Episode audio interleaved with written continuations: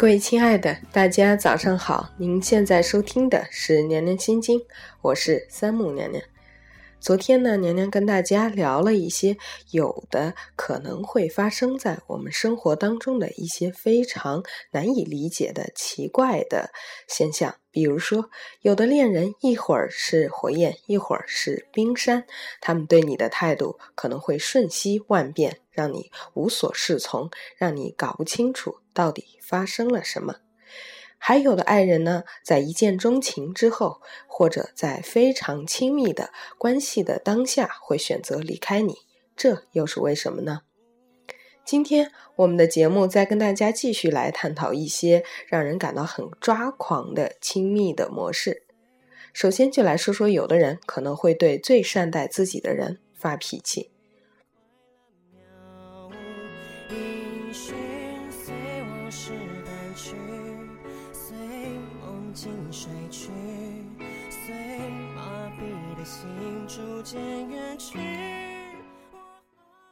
其实爱发脾气的人内心中往往存在很多恐惧，为了保证自己不被恐惧压倒，就会用发脾气的方式来压抑恐惧的感觉。这就像是战场上的战士，当他看到战友被打死打伤以后，他内心的恐惧会驱动他勇敢地投入战斗，因为他战斗的越勇敢，他越有可能保护自己生存下来。所以很多时候发脾气只是为了防御内心的虚弱感冒出来。内心虚弱的人在发脾气时，其实心中也是有许多害怕的，他们害怕因为自己的脾气而失去那个对他重要的人，所以他们往往在发脾气时会先做一个选择，选择那个相对安全的人来释放自己内心的压力，因为相对安全的人不会因为他的坏脾气而抛弃他，而这个相对安全的人往往是最善待他的人，是他在内心中能确定对方最在乎他的那个人。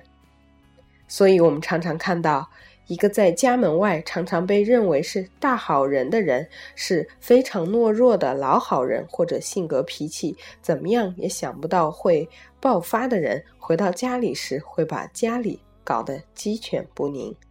很多的时候，尤其一些男人会发生这样的情况。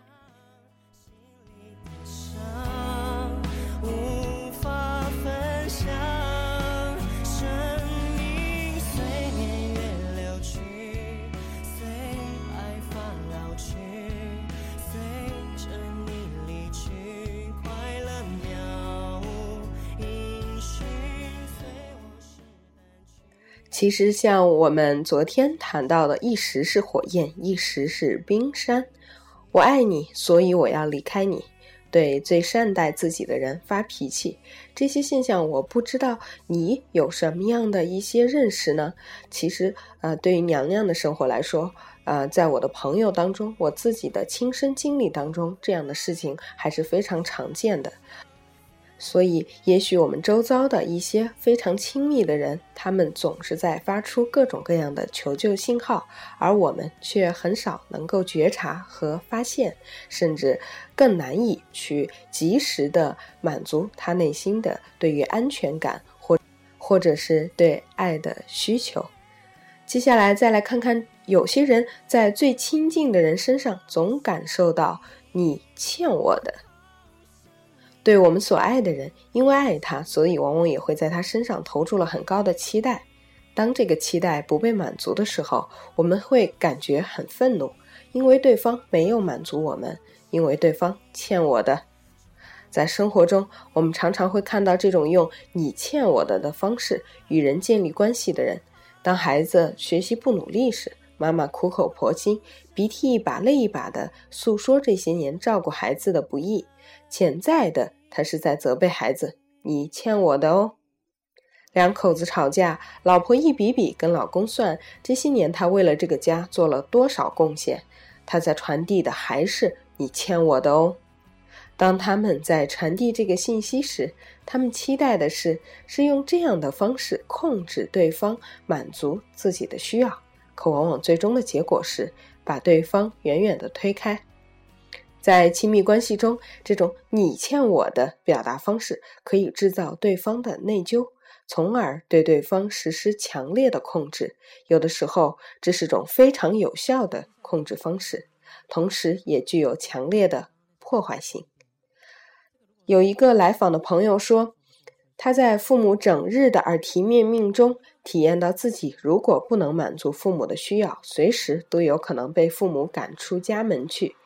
所以在生活中他努力去满足父母对他的要求，如果不能满足时，他就会被强烈的内疚所吞没，久而久之他对父母产生了强烈的愤怒，因为他不管怎么努力，似乎也不能完全满足父母对他的期待。在这个内疚的高压之下，当他无法承受时，他最终选择了抗争，与父母的关系走到了破裂的边缘。所以这样的情况不知道你会不会遇到呢？尤其是在跟父母的关系当中，我们常常会遇到这样的情况，父母会说，你这么的不努力学习，知道爸爸妈妈为了供你读这么好的一所学校付出了多少时间，忍受了多少痛苦吗？有时他们会说，你看看隔壁家的孩子，他们没有什么，没有这个，没有那个，但却依然比你表现得更优秀。他的潜台词当然就是你欠我的。这样长此以往，我们一定会觉得，为什么我天然的欠了你这么多，而我真的没办法还清，所以我必须要逃离和你的亲密的关系。你想想是不是这样呢？接下来咱们再来看看，有这么一种人，他会说，我痛恨你，因为你对我太重要了。其实对我们所爱的人，我们都会有恨这种情感产生，恨就是没有被满足的对爱的期待。当我们还处在婴儿期时，我们会被母亲全情的照顾着，那会让我们感觉这个世界上自己就像是世界的核心一样，被爱护，被满足。终有一天我们会发现，那个全情满足我们的母亲身边其实还有另外一个人，是那个人从母亲那里分走了一些他的爱。当我们发现了这个秘密之后，恨的情感就开始在我们内心滋生了，所以恨的背后是我们所期待的爱没有得到满足。在一段亲密关系中，当我们感觉对方对我们越重要时，我们往往越发期待获得他全部的爱，甚至可能期待将它吞进肚子里去，这样我就能够永远的拥有它，从而可以全部的占有它的一切。而现实的情况是，我们不可能完全拥有另外一个人，我们更不能把它吞到肚子里去，因为那是完全独立于我们的一个个体，也就是它毕竟是另外一个人。所以当我们感受到这种现实时，我们也会有强烈的挫败感，这个挫败感有可能带领我们进入到对所爱的人的恨中去。在生活中，我们常常可以看到这样的例子，即所谓的爱之深，恨之切呀。我的一个来访者曾经跟我谈到他对我的恨，当他看到我的记录本上有那么多来谈者的姓名索引时，他突然感到很愤怒，因为那一刻他意识到他并不是我唯一的病人，而我是他唯一的治疗师，这让他感到极大的打击。在他的感受中，我是他生命中最重要的一个人，而他只是我的病人之一。他一下子觉得自己在我面前一点都不重要，我们之间的关系如此不对等，是让他很难承受的。当他意识到他并不是我的唯一时，他感受到的自己是弱小卑微和不被重视不被爱的，这些感觉让他难以面对，所以他就用愤怒的方式来阻止自己感受到这些事儿。当他对愤怒的承受也感到很困难时，他的怒火就冲我爆发了。所以你能够理解有的人痛恨你，因为你对他太重要了吗？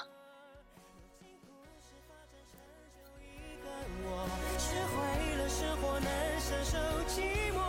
炽烈的语言变成温柔，又带来了什么？若是不曾走过，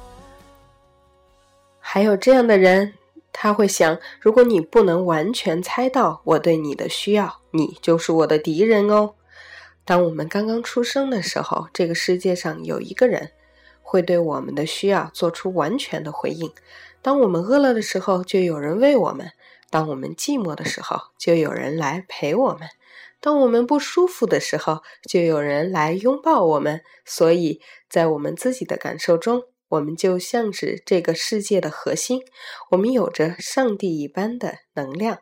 当我们一想到什么的时候，那个被需要就会自动飞过来满足我们。这就是婴儿期原始的全能感。当我们慢慢长大的时候，如果我们的原始全能感曾被比较好的满足过，我们就可以在这个基础上慢慢有能力去接受现实，慢慢在受挫中感知并接受自己的弱小，从而放弃对全能的期待。对于一些在成长过程中没有很好完成这个工作的人，在他们的自我中就会残存着原始的全能感，他们期待自己拥有上帝一般的能量，从而可以很好的满足自己的需要，这是他们处理现实压力的一种方式。他们期待当自己拥有超能力时，就可以避免来自外界的无法满足对自己所造成的伤害。所以在亲密关系中，他们有时无法按照现实性的原则去期待对方给予回应，他们会期待对方能够完全懂得他的需要，当他有什么想法时，根本不需要讲出来，对方就能主动过来满足他。如果对方没有这么做的时候，他就会感觉对方在伤害自己，甚至会因此而暴怒。现实生活中，娘娘就经历过这么一个类似于这样心理模式的人。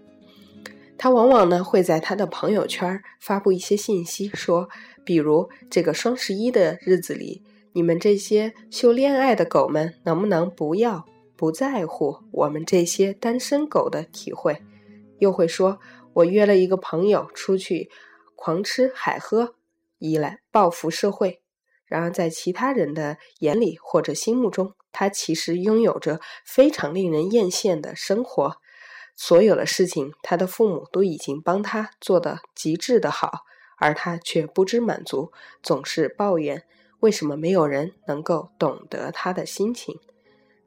而事实上，他的周遭的人比他承受了更多的生活压力，内心中有更多的痛苦，也许并不为人所知。他无法学会怎么样去关照其他人，总是在无条件的认为别人天然的应该亏欠给他很多很多的爱。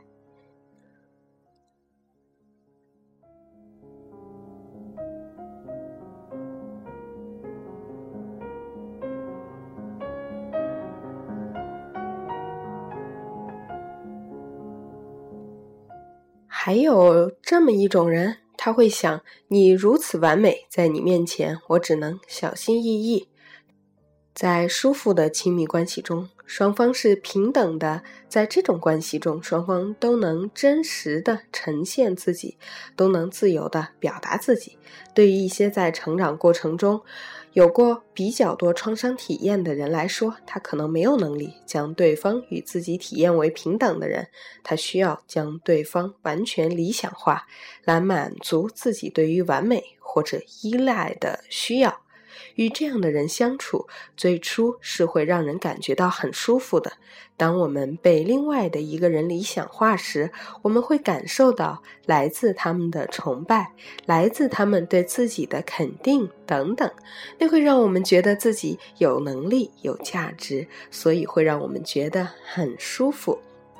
但是随着时间的推移，被理想化的人慢慢会感受到强大的压力，因为当一个人被别人塑造成上帝，而他自己又不是上帝时，这种落差本身就会让他不堪重负。而理想化的人之所以理想化他，是因为期待在他的身上找到自己缺失的部分，或是找到一个可以依赖的对象。所以慢慢的，这个被理想化的人就会成为理想化他的人的手中的一个道具，要成为他所期待的人，而不是我们自己本来的那样的人。这会让人非常不舒服，因为我要为了你而变成那个你所期待的人，这多么的痛苦啊！对于理想化他人的人来说，在他的内心中，他对自己是缺少确定感的，也可能在他的内心对自己的解读是缺少魅力和能力。在这种情况下，为了留住那个他所爱的人，他可能会变得小心翼翼，对他所爱的人唯唯诺诺，却不知道他自己的这种完全丢失了自己的状态，会让对方感觉无法触碰到真正的他，从而失去对他的信任，最终导致在这段关系中，彼此离真实的自己越来越远，最后可能会因双方都无法承受这种经过伪装的关系而使关系破裂。我们在谈论这样的人的时候，更多的呢是从理论的层面去了解他内心真实的一些对于爱、承认和肯定的需求。现实的生活当中，会不会有这种你如此完美，我在你面前只能小心翼翼，或者你至少在我的心中必须是完美的这样的人呢？我不得而知，但我可以肯定的是，我们的生活当中有很多很多的人，他们的成长过程当中有遇到了很多无法预知的创伤。我们在和其他的人构建亲密关系的时候，一定是带着这样的创伤，在潜移默化中，在不知不觉中，就把我们在这些创伤当中所体会到的、所渴求的对于某种爱的需求给体现出来。在这样的体现当中，也许我们就没办法好好的经营出一份健康的，两个人像亲密的朋友一样的好的关系。所以今天娘娘跟大家讲的所有的这些，你有可能是为什么失恋的原因，可能有的人听了以后就特别的呢，想把自己或者是自己亲密的人对号入座，看看他是不是有这样或者那样的心理创伤，或者是对爱的需求呢？我们在修炼自己的路上，一定会遇到越来越多的艰难和险阻，因为我们已经变得越来越好，想要更好，当然一定是更艰难的。就像爬上了某一座山，总是有更高的山头在你的面前，爬到最后总是会越来越承担更多的辛苦，会感到更大的压力。但是只要你坚持下去，我们的生活就一定会因为我们变得更好而变得更好。在了解别人的时候，一定要留给自己一些时间，更好的磨练和完善自己，这样我们一定能够和别人建立起更好的关系。即使这个人曾经受过心理的创伤，我们也有能力去帮助他走向更好的自己，进而维持一段或者经营一段更好的关系。今天的节目就是这样了，咱们明天再见。漂流的尽头，就是你爱的宽容，你眼底的温柔，也为我保留心的寄托。我们都曾有过风雨过后的沉重，形同陌路的口，但心却还流通。